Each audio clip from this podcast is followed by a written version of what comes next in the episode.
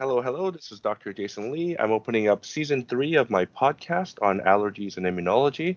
And for our very first episode, I have the privilege of having uh, Tamara Hubbard.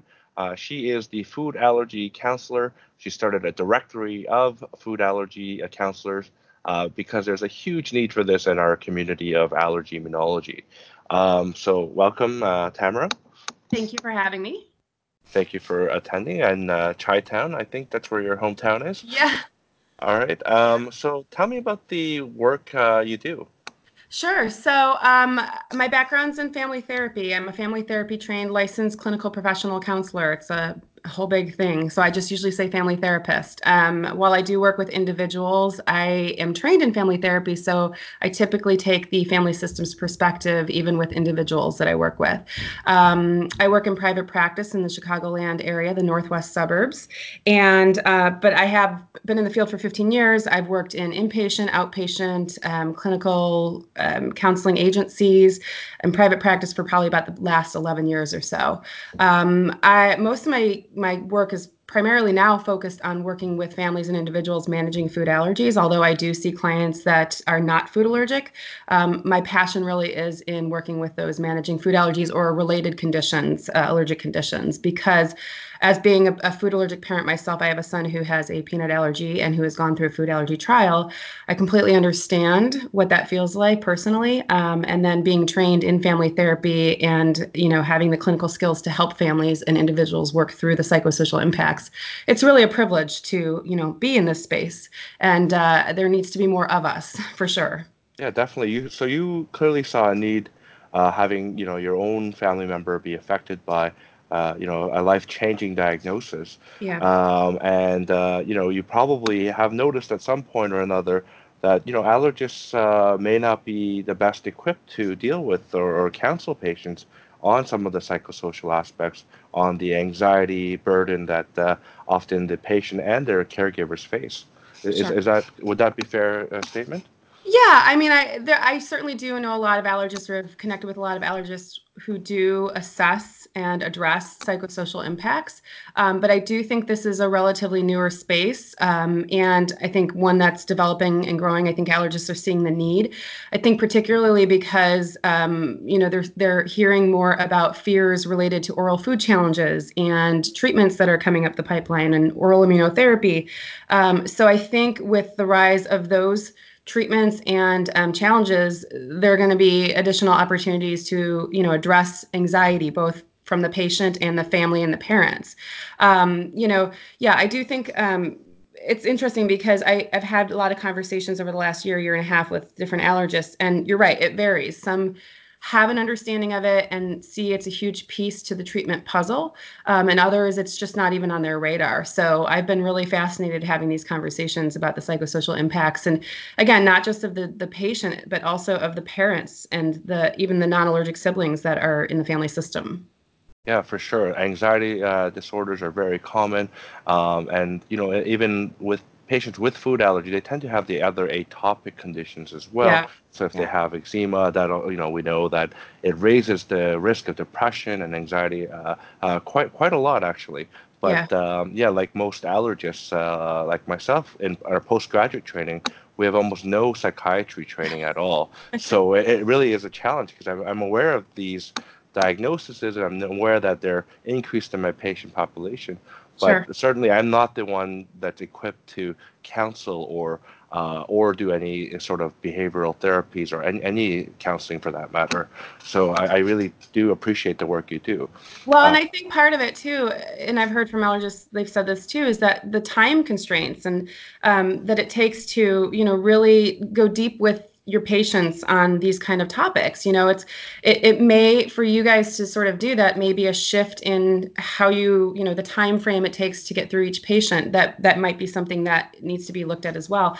I think, you know, even a simple place to start is asking a basic psych- psychosocial assessment type question, you know, um, a simple question assessing if food allergies or, you know, asthma, whatever their condition is that you're treating is negatively or, you know, impacting their daily life in a major way? Are they avoiding major things that they enjoy? Are they avoiding traveling? Are they avoiding sports because of the fear connected to what they think will happen in those activities or spaces? So I think even just assessing with one simple question on how the daily management of their food allergies impacts the psychosocial piece of, of everything is a huge start. And I honestly think that once you open that door, patients are going to be more likely to share that information with you guys. And then from there, obviously, if that's the case and there's, you know, expressing that there's a major impact, um, referring out to a licensed clinical professional counselor, psychologist, social worker, family therapist who has a food allergy, you know, knowledge, um, preferably, and obviously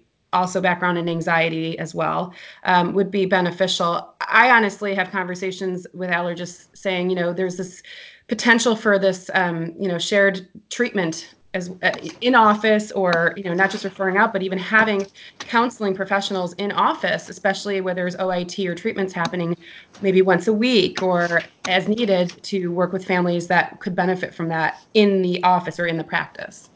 Yeah, uh, you know, I must, uh, I have a confession to make, Tamara. Mm-hmm. So uh, mm-hmm. as a medical professional, uh, as an allergist immunologist, Um, with asthma, conditions like asthma, rhinitis, I do my best to control the symptom medically. Sure. And then I, and then I hope by treating the medical aspect, if I treat an asthmatic to the point that they're controlled, mm-hmm. the other aspects of their uh, life improve.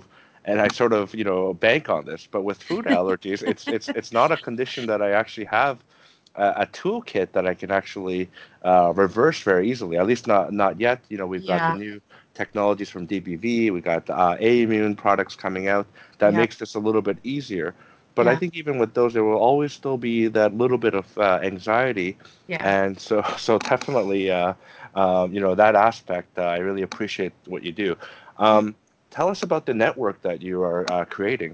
Yeah, so, um, you know, it's so interesting. It's really about supply and demand and need and filling that need. So about a year ago, I realized there was a huge unmet need, um, both for the food allergy community and for the allergists and the professionals providing counseling.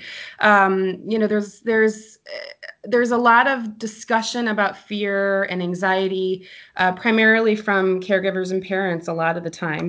Um, or how to handle their children's fear and anxiety around food allergies.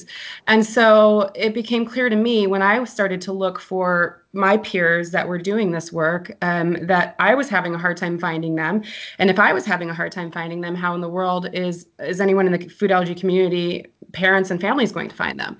So I started to connect with more and more people. I connected with a, a wonderful um, a counselor out in at Stanford, and um, sort of kind of spiraled from there. And next thing I knew, I created the Food Allergy Counselor Directory, so that um, when I highlight, when I find somebody, identify them, you know, speak with them, have them, you know, do the proper sort of vetting.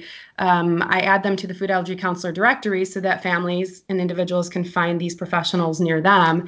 Um, it's actually kind of, I'm, I've been asked to find more in Canada, so I'm working on that. Um, and I have someone in Australia there, uh, someone in the U K. You know, I'm connecting with people in this space all over the place because there's such a big need, not just in the U S. Um, and so from there, because we were all connecting, we needed a space where we could, you know, discuss clinical matters and, and where we see this food allergy counseling and mental health niche going and how we can help grow that and highlight the need, and then connect with allergists and, you know, explain how we can be of, of help. So that gave way to the Food Allergy um, Behavioral Health Association, which is still in its infancy and growing. Um, but both of those are areas that are needed. And so I have sort of been a, on this ride for the last year or two, and uh, I love it. Yeah, no, it's great. I'm just uh, at the website right now as we're speaking, yeah. and I see you have uh, Samara Carroll from Toronto. Yeah. I uh, was not familiar, so usually when I need someone, uh, you know, really desperately, like someone yeah. that has a super, super generalized anxiety disorder, uh, and on top of that, they've got the food allergy, and it, it, you know, it's definitely beyond my expertise and control. I, I usually end up having to beg one of my, uh, you know, personal connections of uh, yeah. psychiatrists or psychologists to, to kind of take this on. But it's good to know that there are people who specialize in this area now. Yeah. Um, and certainly, food allergies have been increasing in prevalence for quite some time, and yeah. it's just it's just kind of surprising that uh, you know, this this only kind of took kind of took root because of your, your efforts here. Yeah, it's, uh, you know what, I, the reality of it is, so I have a friend who does this work with diabetics. She herself is a diabetic. And so she, she specializes in working with people managing diabetes and, you know, the psychosocial impacts of that.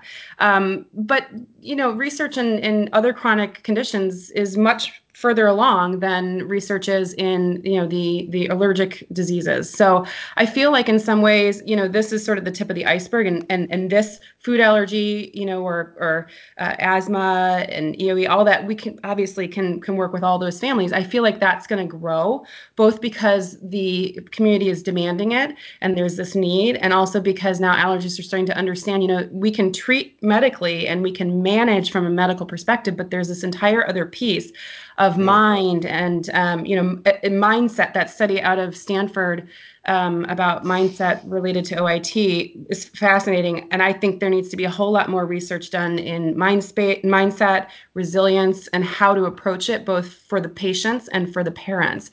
Um, I'm passionate about it, so I would love to be involved in that at some point. But there needs to be a lot more explored in this space, both for you guys to provide the best possible care to your patients and for us to be able to support that in your work as well.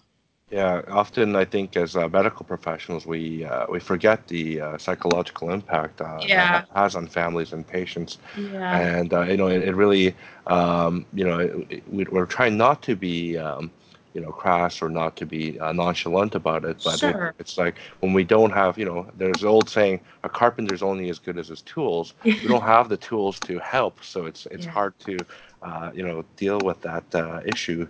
Um, so that that's great. So this website uh, for people who are interested, it's food allergy counselor dot com. And they have a pretty nice directory where you can find people in your state or your country.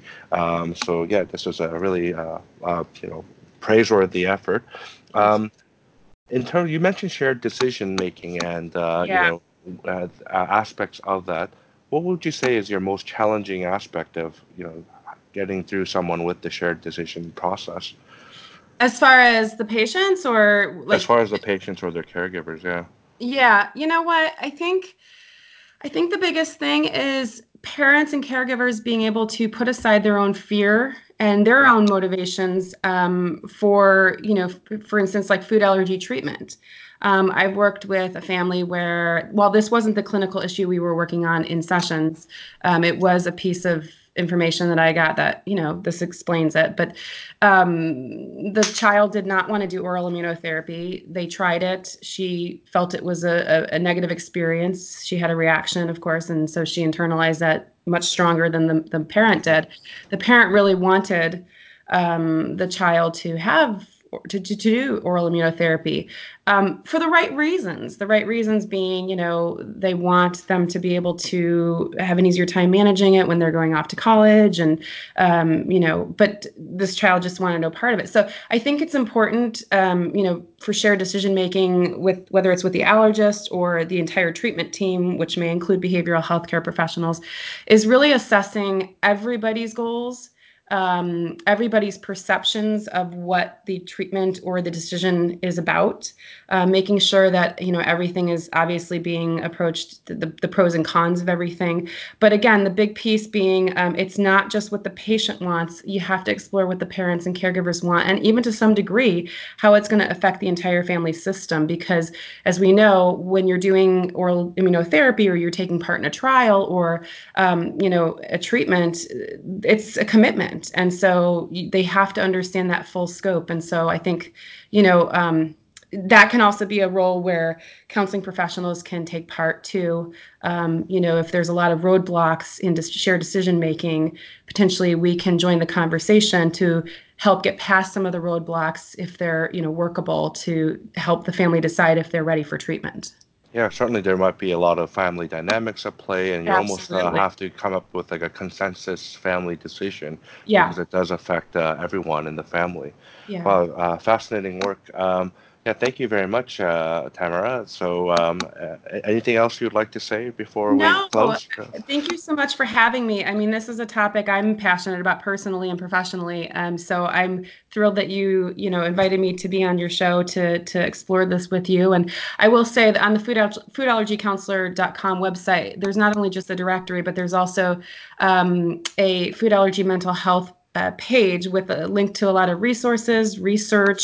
It's constantly evolving, as is the directory. Um, when I'm not seeing clients, this is the work I'm doing on the side. So um, check back often. New things are being added all over the website. I personally, just for Food Allergy Awareness Week last week, did a tip every day that related to food allergy mindset, what, uh, food allergy mental health, whether it had to do with mindset or managing fears, um, how to navigate online support groups, Um, you know, and how to use facts, evidence-based facts to fight fears with food allergies. So um, there's a lot of other good stuff on there too for, for the community. And again, the directory is there for the allergists as well to connect with uh, those that can help support the work that they're doing. All right, that's amazing. Thank you very much, Tamara. You're welcome. Thank you for having me.